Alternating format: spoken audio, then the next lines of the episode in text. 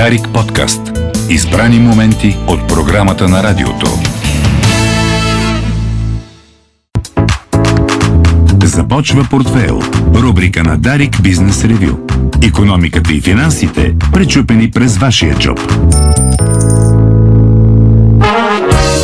9 и 8 минути. Добро утро в България отново, където и да си. 7 ноември понеделник е с колегата Райчев. Посрещаме и колегата Иван Нончев. Дарик Бизнес Ревю, рубриката Портфейл. Иване, добре дошъл. Добре, Зварио. И нашия гост, разбира се, да представиш. Сега, сега ще представя нашия гост а, с едно изречение във ведение за какво ще си говорим днес. А, тъй като в настоящите турбулентни економически времена всеки започва да смисли какво ще се случва с инфлацията, с лихвите, с неговите доходи, разходи, потребление.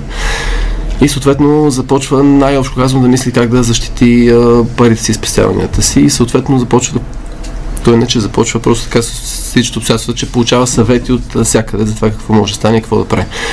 И е хубаво, когато а, така взимаме такива съвети, да знаем откъде идват и дали са смислени. Така че аз казвам доброто на Преславки Типов, който е член на управителен съвет на Сдружение Институт на дипломираните финансови консултанти. И с него ще си говорим всъщност точно за това. Какво да правим с парите си в... Добре дошъл, господин Китепов. Добро утро. Добро утро, добро утро на вас и на вашите слушатели. Благодаря за поканата и за анонса, а, който представихте. Айде да започнем така, според мен, Давай ти, Иване, пари ще питаме. Какво да ги правим? Да, какво ги правим тия пари? Тия пари, пари. Не, аз имам друг въпрос, ама нищо. Айде да започнем с най- въпроса за не знам колко милиона. Може да съчетаваме да. въпросите, разбира се. този въпрос какво да ги правим, той стои на ежедневна база, разбира се, но сега е доста по-щекотлив заради а, инфлацията и всеки се е взрял в а, това чудовище, нали, което всъщност се случи. А, казвам случи, защото а, темпа на инфлация сякаш, сякаш вече, а, вече се забавя. И от тук нататък какво да правим парите си, а, нека да го фокусираме в а, идеята не как а, да преодолеем това, което ни се случи, ако сме държали парите си, например, в банки или в а, активи, които носят а, нула лихва, т.е. вече тук сме а, загубили. Загубили сме значи, колкото процента. Депозитите толкова... сега ги не мислим за тях, или? А, и точно това се опитвах да кажа, че да гледаме от тук, от тук насетне, защото в крайна сметка, когато централните банки и ФЕД и Европейската централна банка и оттам нататък това има своите последствия върху облигациите, т.е. един безрисков актив, ще носи доходност от тук насетне. И може би вече тук е момента да спомена, че сами германските облигации, както бяха на отрицателна а, територия, а, последно се пласираха на 2,30, което е а, доста сериозно, а, доста сериозен процент да заключиш парите си в а, безрисков актив отзад, като стои, като стои а, немската държава, най-голямата економика, а, да кажем за 10 години напред.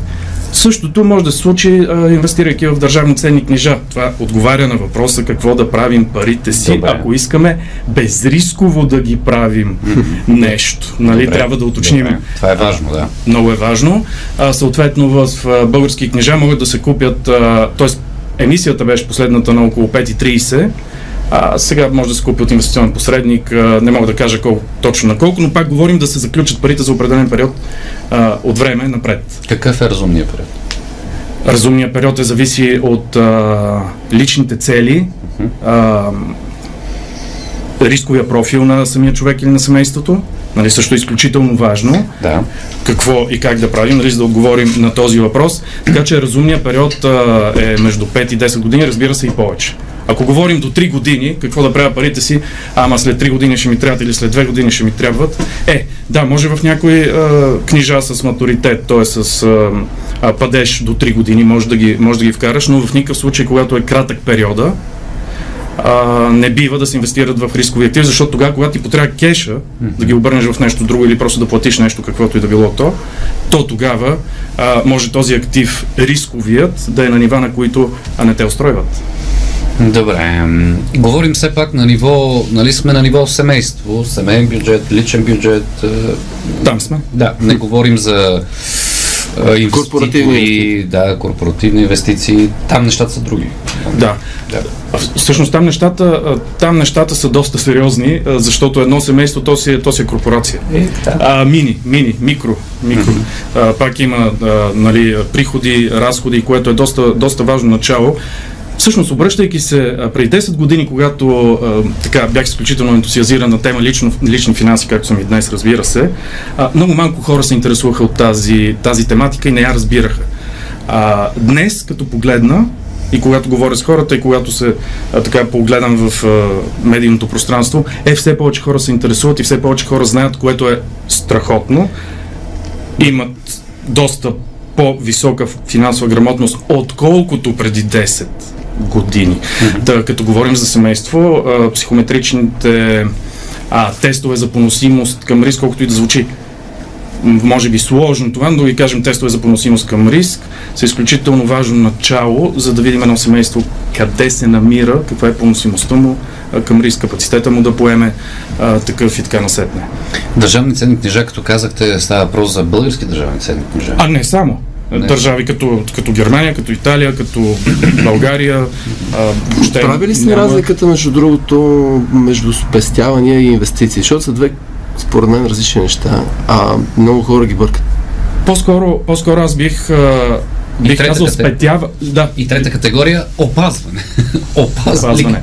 На ликвидността. Активи убежище. Активи убежище, да. Да. А, по-скоро бих казал инвести... спестяване чрез инвестиции. Защото какво означава спестяването? Спестяването означава а, имаш едни пари, които не ти трябва днес, а някой друг иска да ги ползва и трябва да му ги дадеш. Може да му ги дадеш по някакъв начин. Нали? Банката е ясна. Банката ги а, а, взима, депозираш ги там, тя ги отдава на някаква лихва и така нататък прави, прави спредове. Може да ги а, инвестираш в реалната економика през, а, през акции. Mm-hmm. На международните пазари, на българския пазар, на който пазар си прецените. Аз го задавам това въпрос от друга гледна точка, че в България, понеже много често стигаме до този момент, че тук масово влоговете са в банките, не друга. А, просто самата дума гаранция, това, че са гарантирани от някого от държавата, е доста силен притегателен фактор, как да кажа. Силно е, но в тези, в тези времена това е, това е окей, okay, да кажем за финансовия буфер, който трябва да има всеки един индивид или, или семейство, на който се равнява приблизително на 6 заплати напред или, или нещо подобно. То не е, не е определено с някаква, с някаква точна формула. А, но тук нататък, за да запазим покупателната си способност, задължително следва да инвестираме в зависимост от, от нашите цели. И нещо повече, какво значи, какво значи гаранция? Нима не е гаранция, а, когато инвестираш в една а, силна компания или пул от компании, т.е. една група от компании, също е, няма гаранция за парите. Юридическа само. А, да, Нямаш okay. юридическа, да. Да, да. А, но в крайна сметка, когато участваш така директно в економиката, е каква по-добра а, гаранция, разбира се, ама, в кавички е гаранцията. Ама 90-те години много българи се опариха с онези бонови книжки, където се купуваха акции в различни предприятия, а те след това нищо не взеха. Е, да, то това и... по по-скоро държ... някакъв вид държавна политика и, и опарването дойде по, по две направления. Първото е, че хората не се интересуваха масово, от, масово не се интересуваха от масовата приватизация, а имаше пък хора, които доста добре. Някои пък доста добре се справиха. Спечелиха и се да. справиха. А, точно така. А, като за, да се върнем в началото на разговора, какво да правим с парите си? Нали, може би първата забележка, която трябва да направим е ако ги имаме. Разбира се. Да, защото а, и голяма част от домакинствата и хора, които ни слушат, живеят или от заплата до заплата или нещо друго. Тоест, едва ли имат спестени пари. Или пък а, имат много кредити, ипотечни, инвестирали са в кавички. В тази ситуация също има стратегии, между другото, които са ами, да. за справяне до някъде. И една шега само ми позволете, почерпил съм и от Левон Хампарцумян, на въпроса ми какво да правим с пестените си пари, той каза да харчете ги. Това беше преди една година, имайте предвид, нали, когато нещата с инфлацията леко вървяха нагоре. Да. Сега вече стремогава винаги е валидна да. тази шега, защото в крайна сметка изхарчените пари, те са за някакъв вид а, потребление, удоволствие и така нататък, когато отидеш на една, една хубава екскурзия с семейството или с който да било. Там а, друго нещо, което ми се струва, че може би да засегнем миналата седмица, писахме един такъв обширен материал за пенсиите, за това на какво може да разчиташ на страни, в зависимост от това, първо при една средна заплата в България горе-долу и двата стълба какво ще донесат, когато се пенсионираш. И картината не е особено а, розова. Тоест, а, кога е, има ли период, който е твърде рано или твърде късно да започнеш да мислиш и трябва ли да си, да си настроен с тази нагласа, че ще трябва все пак да внесеш нещо допълнително, ако искаш да взимаш предишна. И има, има такъв период и Извън това е задължителното. Изключително, изключително важен въпрос, поради простата причина, че изключително малък процент от населението се, се осигурява а, допълнително. По допълнително имам предвид а, извън а, двата, а, двата пенсионни, пенсионни стълба. вноски. Универсални Универс... Да. Да, Не, не, говоря сам да е взел решение и да, си да, да. направи трети стълб. Точно. Айде. Точно така, Да. точно така. То така се нарича и, и трети стълб. А, Първо да отговоря на въпроса кога? Вчера. Вчера. Винаги И- е късно. Е Да, вчера даже, вчера даже е късно. Днес е добре. Днес е добре, независимо от възрастта. А, и това е изключително Слушай, важно. колега Речев, защото По-рано- с тебе имаме спор по този въпрос. Да. Е, мога да го, да го така опосредствам. Давайте, да. Ако желаете. Давайте. Добре. А, така, в а, Евро, Европа е помислила също за, а, за това с а, паневропейски инвестиционен продукт, който инвестиционни продукт, а, паневропейската пенсия. Сега цитирам, цитирам по памет, но смисълът какъв е? А, смисълът е, че това ще бъде продукт, който се, може да се пренася от страна на страна. Може да се започне на 16 години а, инвестицията в а, този продукт. Ще има един базов с а, ограничени разходи а, от 1% за, за управление на инвестициите и изключително важно ще има а, мултифондове към, а, към този вид а, пенсионно осигуряване, да го наречем, което е доброволно, а именно третия стълб. То няма да замести сегашните доброволни а, пенсионни фондове, а ще ги допълни. И ако днес работите в България, утре отидете в Германия и се преместите в Испания, което е изключително валидно за днешното поколение, 20 годишното, 25-30, ако щете и така насетне, а, това ще даде една допълнителна сигурност. И тъй като коефициентите на заместване имам предвид, получавате условно 2000 лева заплата Да. днес, пенсията ще бъде около 1000 лева. Тук говорим съвсем а, с условни числа, а пък а, стандарта е 70-80% от последната ви заплата да получавате като В първа България е много пенсия. по-нисък. Изключително по-нисък, изключително по-нисък, а, като говорим и за тавана на, а, а, на пенсиите, защото в крайна сметка има и таван на осигуровките. Основно правило е внасяш, получаваш, не внасяш, не получаваш, така че това е нормално. А, добре, този това отделен нов продукт ли е? В смисъл за първи път чувам за това. Да, да, нов, нов продукт. А, сега а, не съм сигурен докъде стигна законодателството в нашата страна по, по този въпрос, но тъй или иначе е подчинено на, на европейска директива и влиза в, в сила. Въпросът е кой ще го предлага и как ще го предлага. Интересното е, че страни от Европейския съюз ще могат да го предлагат и тук в България, т.е. ние ще имаме един по-широк достъп до пенсионни продукти в България. Ще има реална конкуренция, може би. Така мисля и аз. В интерес на истината в финансовата индустрия конкуренцията е доста, а, доста сериозна. Не, тя не, че не е реална и в момента имам предвид а, по-скоро още една психологическа бариера ще бъде премахната пред потребителя евентуалния, защото продуктът ще идва с марката европейски продукт. нали? Точно така. Може да има по-високо доверие. Ами, да. Да, Да, точно Струва за, ми се, за... че е добре да кажем няколко думи за финансовата култура. Ти споменахте няколко думи за това, че според вас е по-добра, отколкото преди 10 или 15 години.